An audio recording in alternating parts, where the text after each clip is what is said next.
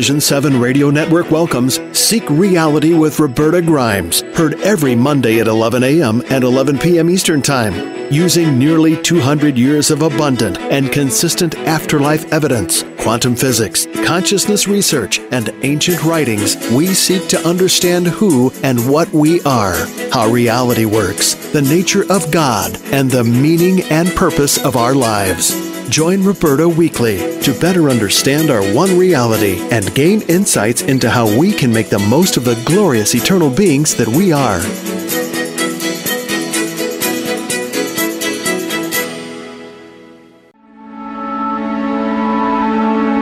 Welcome to Seek Reality with Roberta Grimes. Joyous conversations about what the afterlife evidence and modern science combine to tell us is true about our one reality. You have nothing to fear. You are eternal and you are perfectly loved. Knowing the truth changes everything. Now, here's Roberta. Welcome to Seek Reality. I'm Roberta Grimes, and I'm so happy you're with us today. My dear friends, today we have two genuine celebrities as our guests. You're not going to believe this. Raymond Moody is joining us for the second time. And not only did Dr. Moody coin the term near death experiences, it's been almost 50 years now. But very much later, he also coined the term shared death experience, believe it or not. And more than that, Dr. Moody is like the nicest person you have ever met. And mm-hmm. joining him today is Paul Perry and he, he, of the Silver Pen. He is the reason Dr. Moody's books are so easy and so delightful to read. The best reported near death experiences provide us with some of the surest evidence that our minds can easily exist apart from our bodies. And that's all we needed to know to know that we in fact do survive death. When we combine the best near death experiences that we have received over the past 50 years with a great volume of meticulously studied afterlife communications that we've received through the greatest deep trance mediums, especially those received in the late 19th and early 20th centuries, like Gladys Osborne Leonard. Anyone? Just those two bodies of evidence all by themselves prove not only that we do survive our deaths, but they give us the best details of what the afterlife is like. And that those two bodies of evidence alone should be known by everybody now. And we would all know that we live eternally in the most beautiful place you can imagine. But sadly, still almost 90% of the people in the world are still afraid to die. And so our wonderful, beautiful friends, Raymond Moody and Paul Perry, have set out to remedy that problem. And they are doing it in style with a beautiful, wonderful book. Their new book is called Proof of Life After Life, Seven Reasons to Believe There is an Afterlife. And this book nails it. Their seven proofs are very well chosen. They're powerful and it's true of all the books that they write together. I can recommend their new book to you without any reservation. Everybody can read it. Everybody can understand it. It's just a wonderful book. In fact, uh, we're starting a little late doing this, doing this taping just because I had to finish the book before I could even, even come on with them. Their book is conservative. In fact, I think it's a little too conservative for my taste, but that's what they should do because they're they're trying to convince you of something which is obvious and which is true. At the same time, the truth is overwhelming and the reality of your eternal life is beyond dispute. We'll go through these proofs with them and talk about why they're so critically important now to building the case for your own eternal survival. Raymond and Paul, welcome. Thank you so much for writing this book, which was so needed now. It is so, so good to have you with us today. Thank you, Roberta. Thank you very much, Roberta. It's good seeing you again, too. It is. We were one of the reasons we started a little late too. Doing this taping is that we were reminiscing about long time ago. We had dinner together at some conference or other. We don't remember where or when, but so we just couldn't stop talking. And finally, our our wonderful Sam, our engineer, who kind of keeps us all honest, uh, said we have to get started taping. So here we are. Raymond, this is a great book. I hope everybody Thank reads you so it. much. Well, thank you. Well, the thing is that eh, in order for us to really believe it, we have to know first some of the things that are in this book. Yeah. And, and people, people don't know this stuff. Um, and it's unfortunate. I, I've known all of this stuff for a long time. And so when I saw what you were using for proofs, I said, Oh, well, this is all going to be easy. I don't even have to read the book.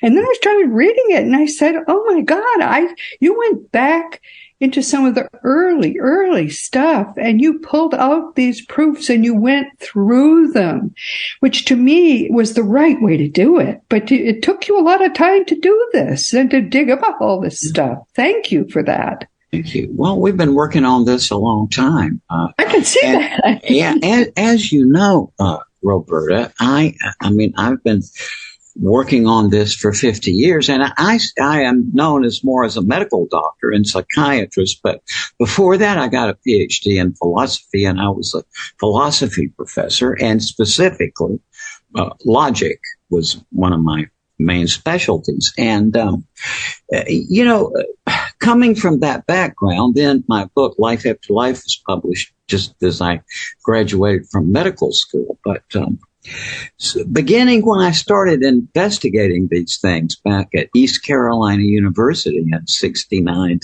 72, I was talking to people.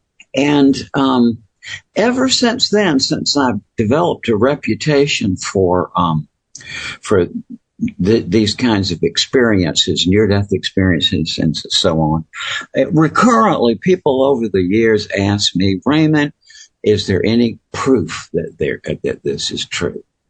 And you know, for years, my mind immediately went to Bertrand Russell and the Principia Mathematica and Wittgenstein and logic and and I would try to answer the question in terms of what I, as a professor of logic and pro- philosophy, thought about it, and that never went anywhere with people. So I used to wonder, what is it that people want? When they ask me, do I have, is there any kind of proof of this? And it's not considerations about symbolic logic or Plato or what it is. It's most of those people were either had lost a loved one to death or were facing terminal illness themselves or just that midlife curiosity that arises. And so I, you know, what I had, it took me a long time to figure out what it was they were asking for. And. I think I finally figured it out. What people want is it, it, the question they ask, I think they were really trying to ask is, is it a rational thing to expect with confidence that when we die, there will be another set of events or another realm? And I say from all my knowledge of philosophy and the 50 plus years of investigating this thing. I say, yeah, it is. Yeah. You know, it, it is. It's a rational thing in 2023 for somebody to look at all this and to say, um, well, you know, I gather there's an afterlife.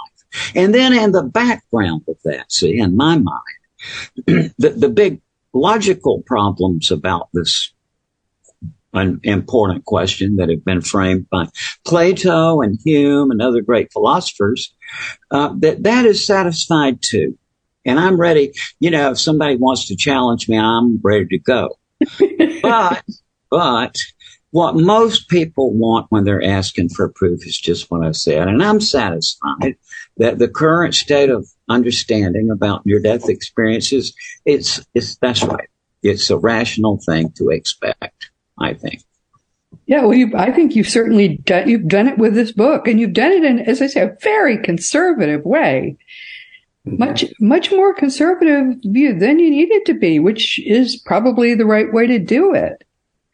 I've always thought, uh, Roberta, that throughout my since I was a kid, really, uh, um, I've always been the kind, I, I want to think of the objections to something rather than the reasons for it.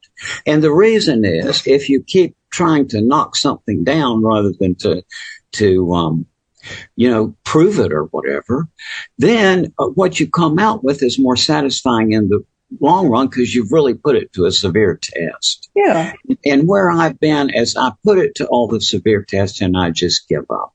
I mean, I, I just can't think my way out of the statement that to my great astonishment and still a little counterintuitive to me, but yeah, I gather there's an afterlife. Well, let's start going down some of these, and and, and now Paul's role in all of this. Um, and and Paul, jump in here. You you have become good friends clearly because you work together on all of these books.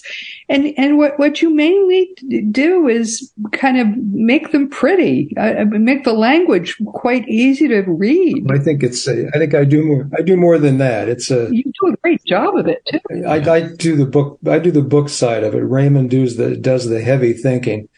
But, uh, you know, my idea with the book is to, is to condense it and divide it up so it's easy for people to un- to understand and to grasp what we're trying to talk about. And that's yeah. my role with this one. But in, in this one, I took a, a greater role in a lot of ways.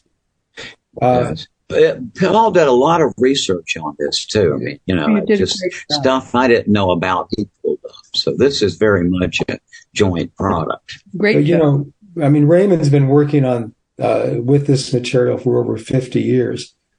I've only been working with it for 33 years. and, uh, that's a lot. and that's when Raymond and I first got together.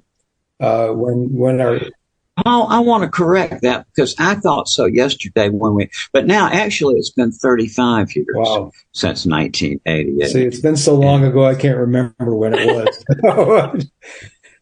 and you know, we started we started with the book The Light Beyond, which was uh, uh, his first, his I guess it was his third book after uh, Life After Life, and and it's a book where we looked at the research that had been done since Life After Life came out, and I really expected that that would be my only book in this subject, but I kept finding things that I was interested in.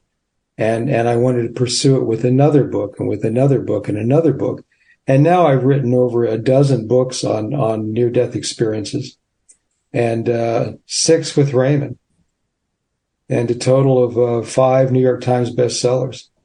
Well, you, you make the books content rich, but easy for people to understand who for whom this is not their field, which is, I know, a very difficult thing to do well. Well, so, it is, and also, you know, you mentioned that they, they're very conservative books, and and I appreciate that you notice that because that's our goal is to provide the information to people to make up their own minds. Yeah. And they don't need to know how we feel; they need to know how they feel, and that's really good. Say that again. I, I, can't remember what I said. well, it was profound. They don't need to know how you feel. They don't need to know how we feel. They need to know how they feel. That's very important. You're not trying to, to ram it down their throats. You're trying exactly. to give them the information so yeah. they can make up their own minds. That's, that's why these books are so great. And you know, we, we, we both believe that rather than a lot of people look at this subject area and they start with disbelief. Yes and they don't believe this. And they when they finish reading it they still don't believe it because that's their mindset. Our goal is to is to have them start with belief and then go wherever they want to go. And and also i think as you know too uh, roberta the very best way for people to be impressed by this or to get the sense of it is to talk to some of their own relatives or friends who been there. See, that's, that's what makes it more real for people. That's why, yeah, that's, you know, that when this information first started coming out, it had its own verification mm-hmm.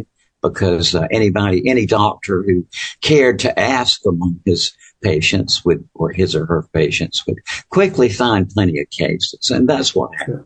But let, let's just dive in here. You start by talking about shared death experiences, which as you define it, I guess, are basically when people are part of a death, they're, they have a loved one involved. They're often, um, and you, you make that abundantly clear with all the rest of these, they often end up caught in the death, caught up in part as, and they co-experience the death with their loved one or with, even if they're just a nurse at a bedside, you can't help but become involved in the death. And I think you make that point very powerfully. So you talk about that in the beginning before you even get started. That's not even a reason to believe, but that's what you, you're describing all these experiences people have had just because they were there at the time. That's quite powerful. That's right. It is, and it also kind of knocks the air out of the uh, sort of standard way of arguing about this, which comes to us from the Greeks, actually. Plato and the philosopher Democritus. Uh, it, today we call it, it's like some people say, yeah, this is an indicator of an afterlife. Other people say, oh, this is oxygen deprivation to the brain. and um, and that is such a that argument goes back 2300 years uh, and um, and the trouble with it is that it is a very common thing for people at the bedside of the dying who are not themselves ill or injured that as the person in the bed is dying, the bystanders themselves have all of these wow. experiences that we know as an as a near death experience. Right. They may say that as grandma died, I myself got out of my body and I went part way toward this light with her. I, I saw, saw her transformed in her face. I saw this or that and uh, the, the mist rose. All these things happened. Even if they didn't believe in anything. Well, yeah, that's, that's neat. I, I liked what you said earlier, Roberta, that, that they get caught up in the death caught up in it. That's just a great phrase. It's a great phrase. We'll be using it from now on. But uh, but it's it's nice because they literally are caught up in it. They don't have any idea that this is going to happen. They don't even know what's going what a shared death experience is, and many don't know what a near death experience is. And then suddenly they are caught up in it. And they're transformed by it too. You talk about how they're not the same person when they walk out of that room. No, not at all. That's right. But the first, uh, the first of these, these reasons to believe is out of body experiences. Mm-hmm. Which I would have certainly chosen. And I think it's a very good because they can happen just some people just learn how to do them and they go off astral traveling yeah. all the time. I, have known people, they, they contact me all the yeah. time and talk about it. It's a very common part of shared death experiences and near death experiences that people find themselves up above their mm-hmm. body mm-hmm. and so on. But it doesn't have to occur just in the context of all. a death or a no. near death. It's uh, it, even playing great music. Uh, I've known mu- musicians who say that while at the height of the music, when they were performing on stage, mm-hmm. they felt themselves lift out of their body and go into this light. Or, they, or you can go to uh, uh, Bob Monroe's uh, um, uh, place and you can learn how to do it on your own. And they teach people how to do it. Yeah. It's like a thing.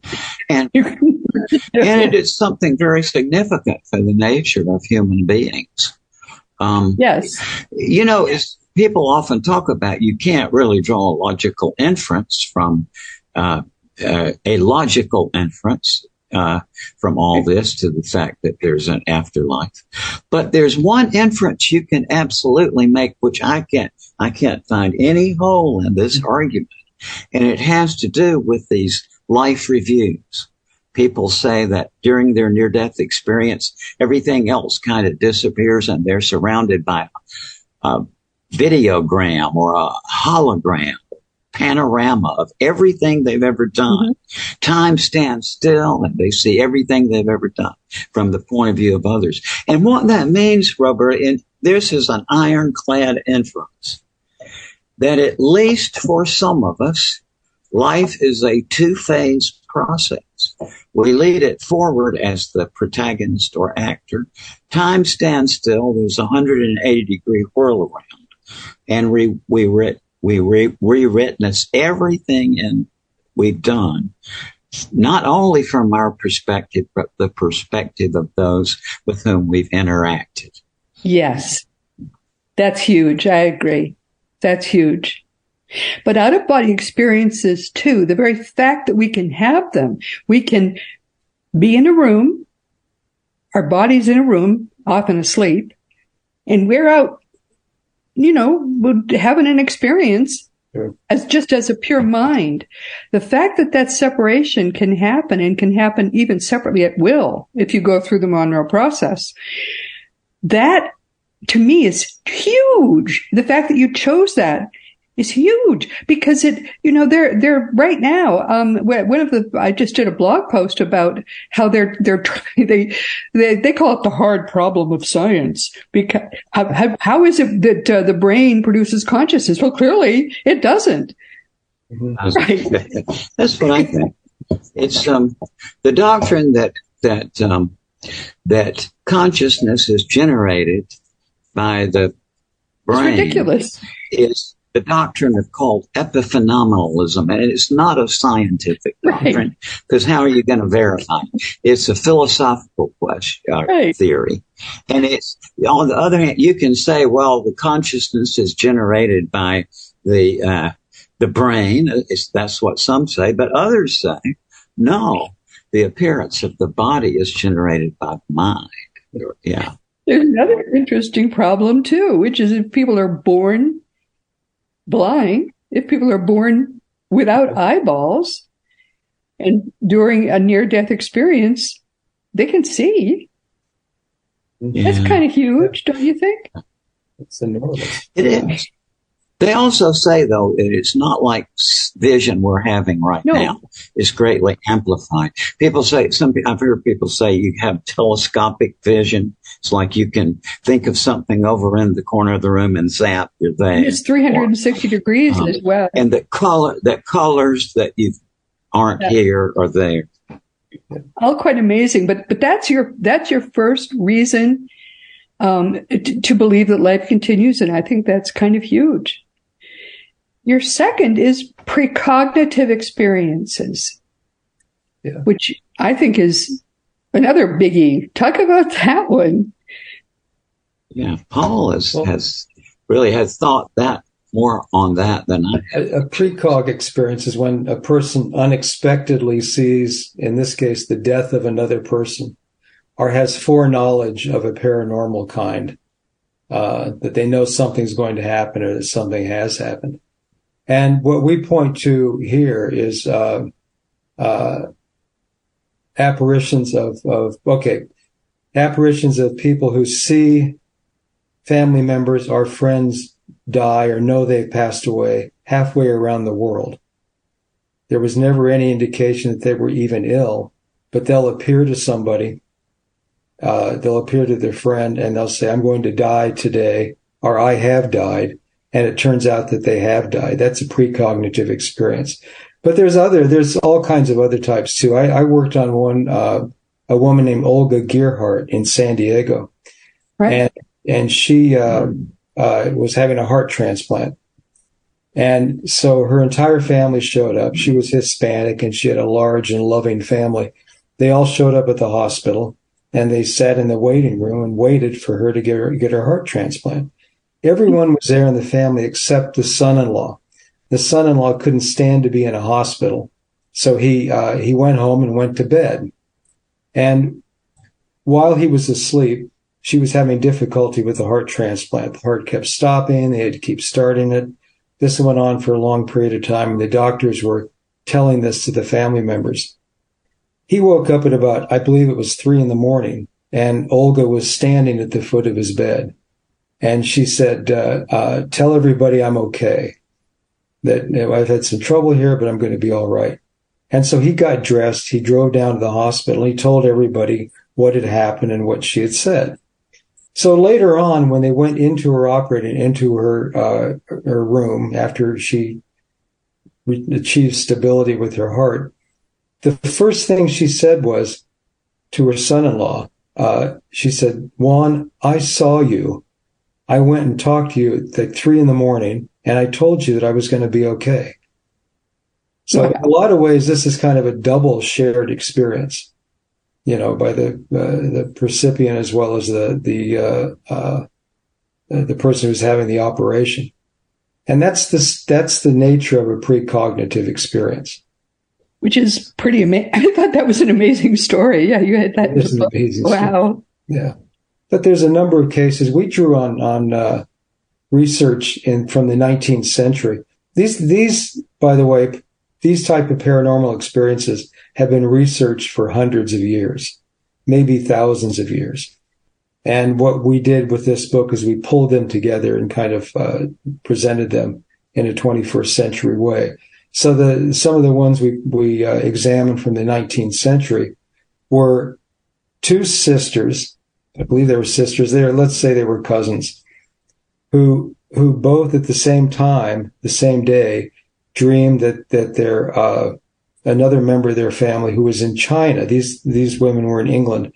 Uh, dreamed that that he had died, and he appeared to them and said he had died and they were both afraid, you know, that they that he had died. Communications weren't weren't good in those days, and they both received letters from the government agency that he was working for, saying that he had died on that day unexpectedly.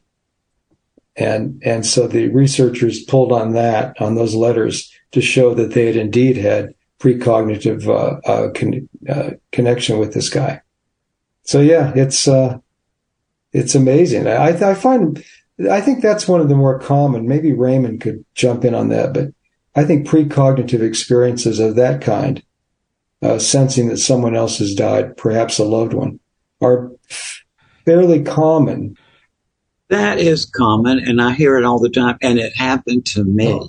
in uh, 1970 when I lost my first child. But uh, 24 hours, the Two nights before it happened, my wife and I both awoke from the same dream that we were losing the oh, baby.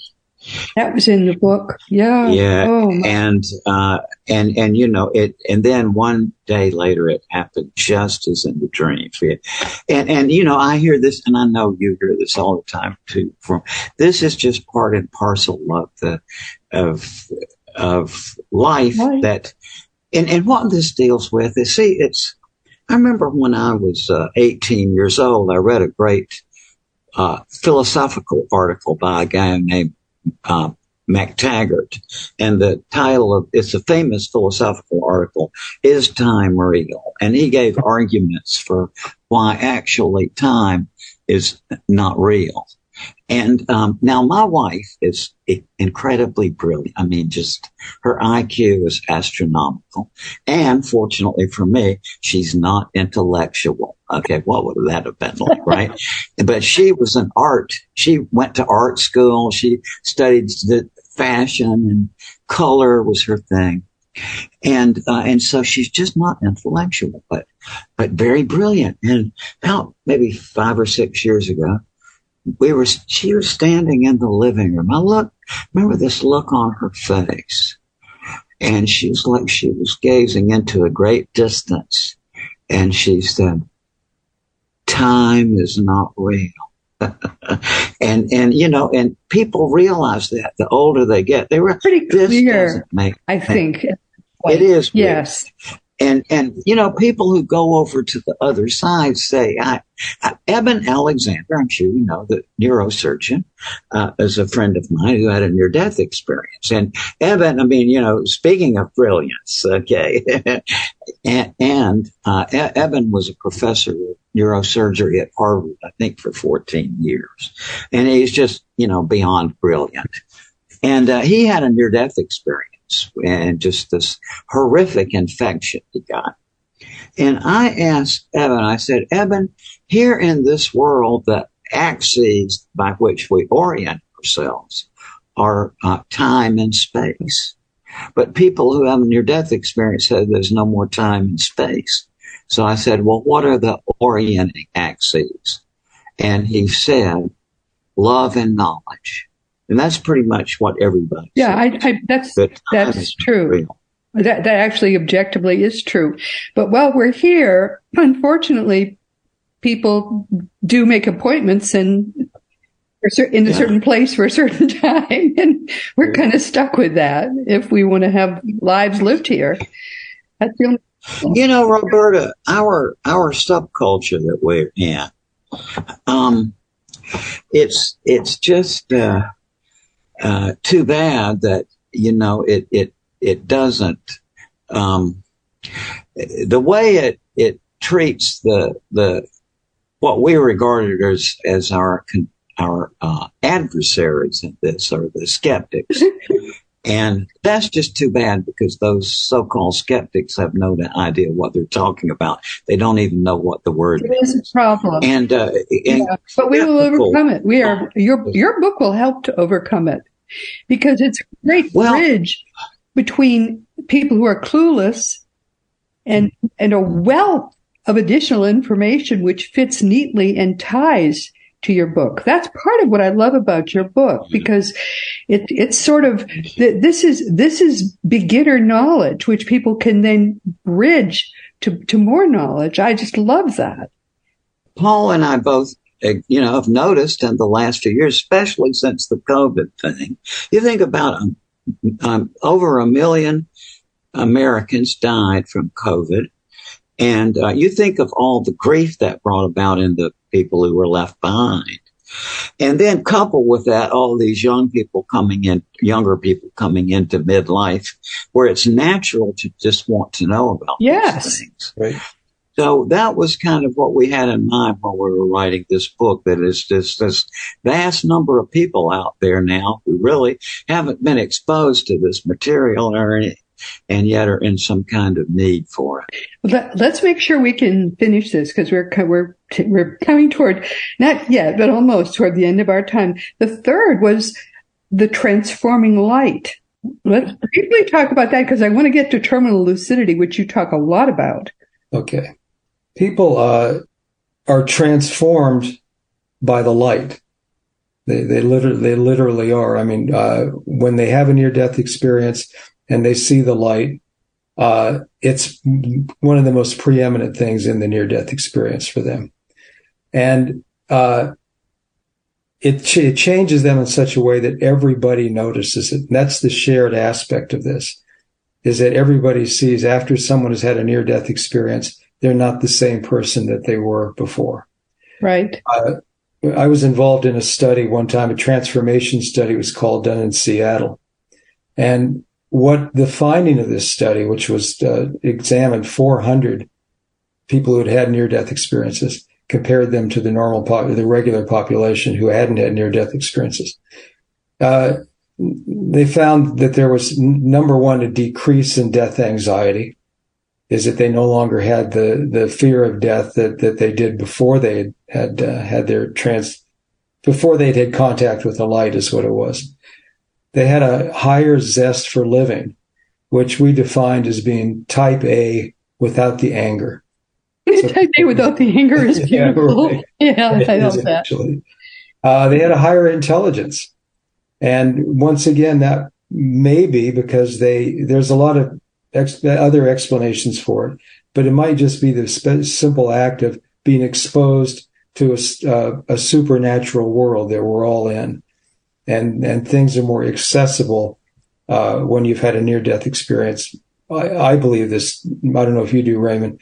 They're more accessible as far as ed- education and knowledge goes than they were before. They're more open. They're more open to this. That's right. The other thing, which I found the most interesting, was that uh, they have an increase in psychic abilities. That people who have near death experiences have four times as many verifiable psychic experiences as people who have not had near death experiences. And, and these are all transforming aspects of a near death experience that are visible to other people. Uh, the, the, that's the good part of it. There's a, a, sort of a bad part of it that it changes them so much that, uh, I, I, think they have a higher, uh, a higher rate of divorce you know, they're no longer the same person that, uh, you know, that Jane married. And, uh, uh, that gets in the way of their relationship. People don't know how to re- relate to them. We've even, we even had CEOs who had to leave their job because they were no longer the angry person that they were before they had their death experience. And they, yeah. they realized that they ruled by anger as opposed to uh, ruling by sensibilities. So that's, that that's transformation and that's surprising actually it it is it is a I, I think that uh, I remember reading that part of your book, and I think that uh, uh, fear of death was reduced by more than fifty percent. For for something to do that, yes, um, is is right. It's quite remarkable because fear is a very persistent emotion, uh, especially in midlife like that. And it frees you up to think about other things. Yes, and to focus on. How it. amazing! Yes. Yeah. Now, reason number four, terminal lucidity, which I think is a profound, profound thing. I mean, the fact that people whose brains are literally mush are mm-hmm. now able to suddenly, they were in a coma sometimes in some cases. Yeah. They can suddenly sit up in bed, talk normally, in some cases walk around the room Right. And there's no scientific explanation for this. This is pretty amazing. And you have a very, you talk a lot about terminal lucidity. Uh, you have, I loved that chapter. Let's talk about that just for a few minutes. I think that's just yeah. wonderful. I mean, let me tell a story and then Raymond, then Raymond has a really good twist on all this, I think, with fey as opposed to TL. Yeah, yeah. yeah. See, people who, you know, who are listening to this, listening to me talk now, uh, who have, there will be many of the folks listening to us who've been there and seen it themselves. And, and they will say, yeah, people who have not seen this themselves are very likely to think that we're disturbed and lost our mind because it's hard to believe. It's like what happens is that people, it's, grandma has been in, in the hospital for six weeks, obtunded, no, no response. Everybody's just sitting around the bed waiting for her to die. And suddenly she sits up and if you've seen this, it sounds so crazy, but yeah, they have a light. It's like a clear light, not from a light bulb or from the sun, but this light. And they completely coherent. They go around the room. They tell everybody in the room, give everybody a message. They remember the name of their dog. They did all this stuff. Suddenly they have, suddenly they're themselves again. Yeah. And it's astonishing to watch. I, I knew this guy who was a, um, oncologist and it was telling me about a case of this where he had been treated the, treating this guy for a long time and the guy died. And, and so they covered him up in the bed and the family was standing around the bed and all of a sudden the sheet started rustling and the man sat up and talked a long time and then, and then he just keeled over and died. And, and the, the, the oncologist said to me, he said, you know, Raymond, if if those other people had been there, he said, I would have concluded I was having a hallucination. It's just that bizarre. You know, I mean, to look at, but inspiring too. It's just astonishing when you see that. Yeah, I love and it. And the typical path of, of terminal lucidity is that someone who might be in the the last throes of dementia, for instance, uh, is suddenly awakens and has a, a pure lucidity in a way. They remember, you know, years ago. They remember other relatives. They talk to individuals, as we've just said, about different things in their current life, and and then everyone on, on say thinks, you know, Grandpa's all right. Uh, you know, he's going to be normal now, and they want to take them out of the hospital, or they start to think that they're normal, and then they end up dying and they t- tend to die within, uh, I think it's within two days at least, but it's generally much shorter than that. It's generally a right. few hours. Yeah. You know, uh, I had a, when this, before there was any publicity about near death experiences, I was working on a geriatric psychiatry mm-hmm. ward with demented people. And uh, there was this patient there who had uh, been a, um, aircraft mechanic for the now defunct Eastern Airlines. And he had de- developed dementia and he was there on the ward. And he was suffering what we call the term, the uh, occupational delirium. People who are de- de- uh, demented will go back to their employment and act it out. But just one day he came and he, he grabbed me by the shoulders, looked deeply into my eyes and he said, tunnel, light, just like that. and I, I always kind of felt that he must have been having such an experience while he was demented. I get, I mean, I don't mm-hmm. know what else to think about that. It was extraordinary. Though. I mean, that look in his eyes was just astonishing. it's kind of a, it's kind of a curtain call. You uh, know, you get one more chance to say what you want, and and that's what it is. I think it's a very common experience. And, and, it is. It's just very. now common. that people read, and, people read this, they'll say, "I have seen terminal lucidity." That's yeah. right. That's right. And and it sounds extraordinary in 2023 if we if we went back to 1890 everybody knew about yeah. it. When people died at home rather than in the hospital, which started in the 30s, everybody knew of this phenomenon. They called it then Fey, F-E-Y. If you look in the Oxford English Dictionary, it is a, st- a, a state of heightened and enhanced consciousness just portending imminent death. And so everybody knew about it because people died at home. But then we forgot about it when people started dying in the hospitals. But now it's coming back into common. Yeah, of course, it's yeah. perfectly normal. I, I think it's what happens as you as your energy body is naturally separating from your physical body, and therefore, once your energy mind is separated from your trashed, completely trashed brain, that's naturally normal again for a very, very brief period of time. I think that's all it is. But it is funny and it, kind of amazing all the same. I just love it. But let's let's talk about um, reason number five: the spontaneous muses, healings, and skills, which is a lot more common than people realize mm-hmm. following a near-death experience. Well, tell her about Tony Cicoria. Oh yeah, uh, music. Okay. Yeah, yeah. yeah. This, this is a great story. yeah, tell that. Yeah. Putting this in context, this is in Western thought from the very beginning because Plato talks about this. It, it's like it, how people just before they die, even if they've never had any interest whatsoever in music or poetry will suddenly start reciting poetry or making up poetry on the spot or singing.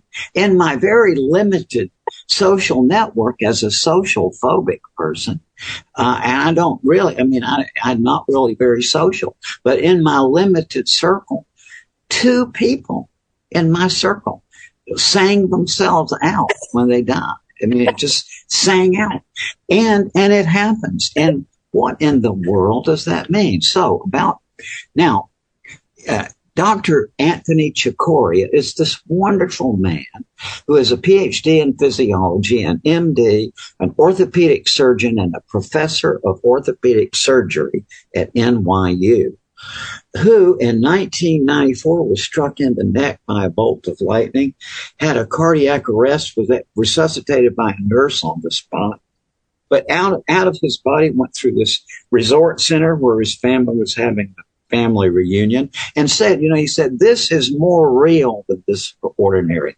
waking reality. All right. Now, after he got back, Anthony, who had never had any interest in music, suddenly developed a fascination with the piano and started having a recurrent dream in which he was um, performing the same piece of music on the stage.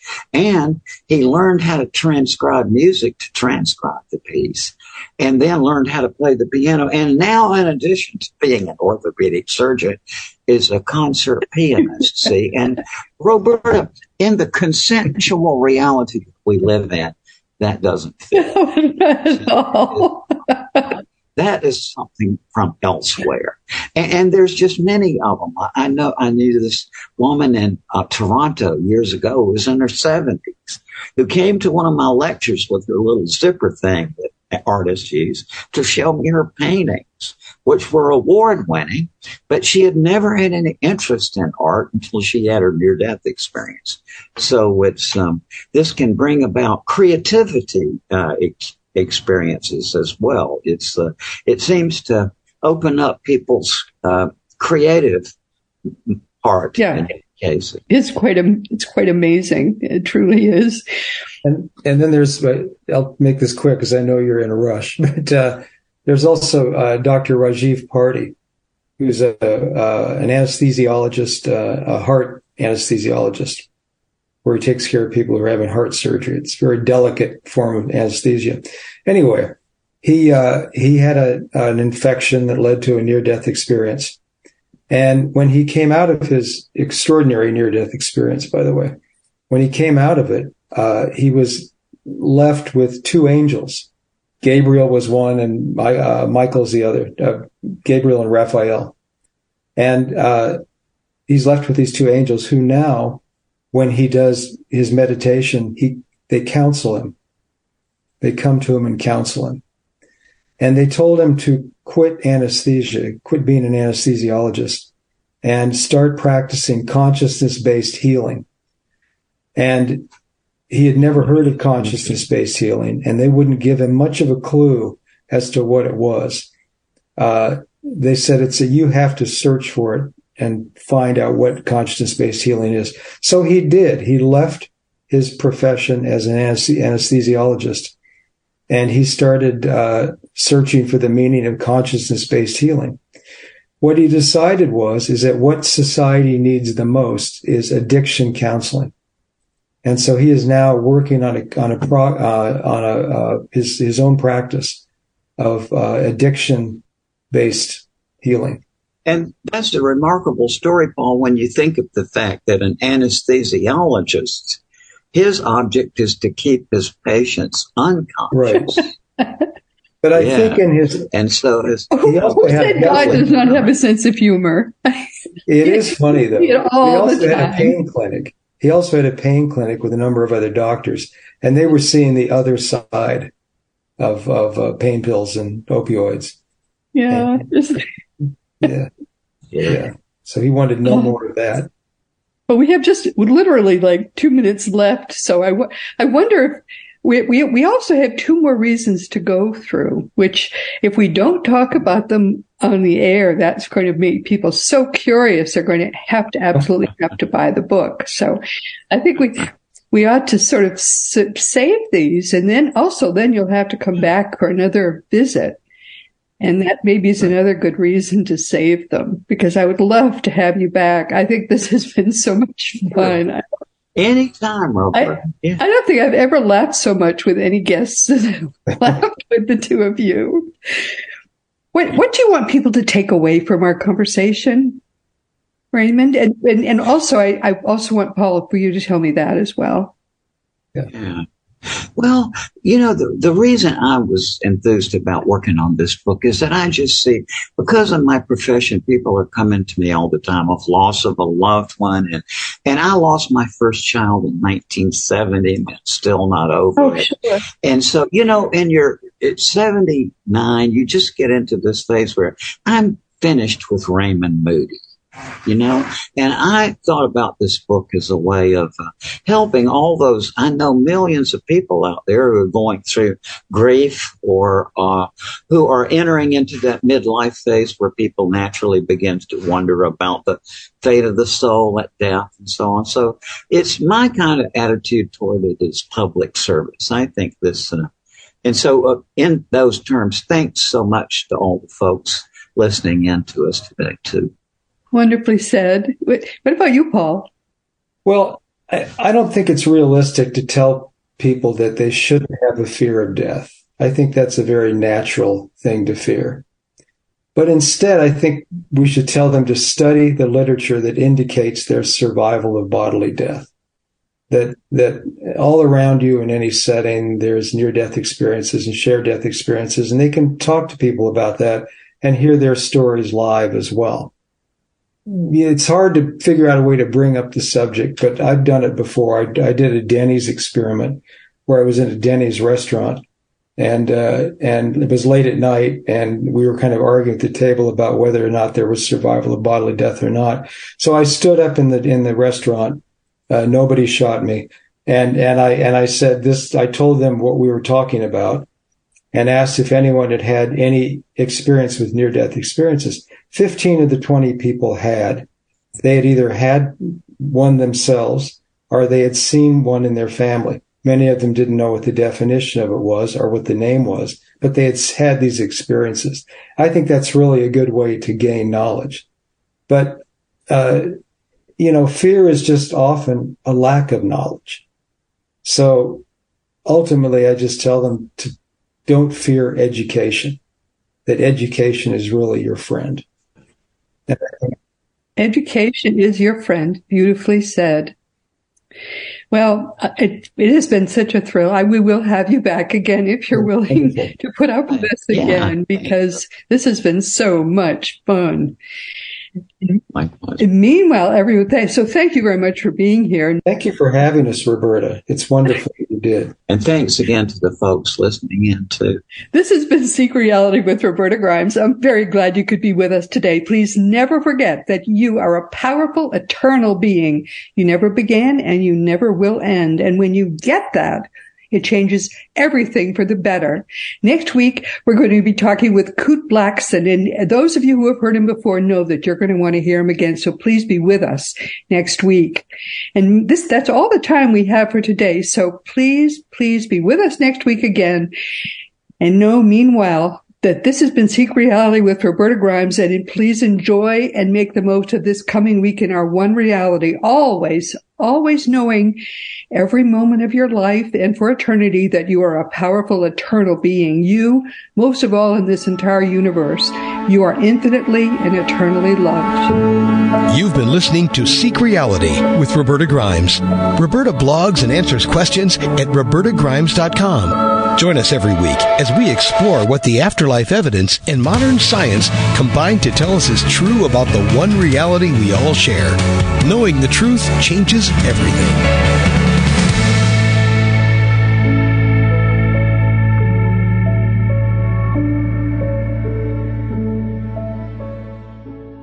Calling all authors. Have you been considering an audiobook? Well, look no further. Come take advantage of Dream Vision 7 Radio Network's unique in house audiobook production, which includes benefits and bonuses from our radio station. Let our knowledgeable staff guide you to create the audiobook you've always dreamed of without breaking the bank. Check out our full one stop service from A to Z, including the ACX process. Schedule a free consultation by calling 508 226 1723. That's 508 226 1723. Or go to dreamvision7radio.com. This is Dream Vision 7 Radio Network, uniting mankind with universal love. Our shows are created from the heart, bringing each listener to a place of divine enlightenment. Breathe, relax, and enjoy. Let life flow.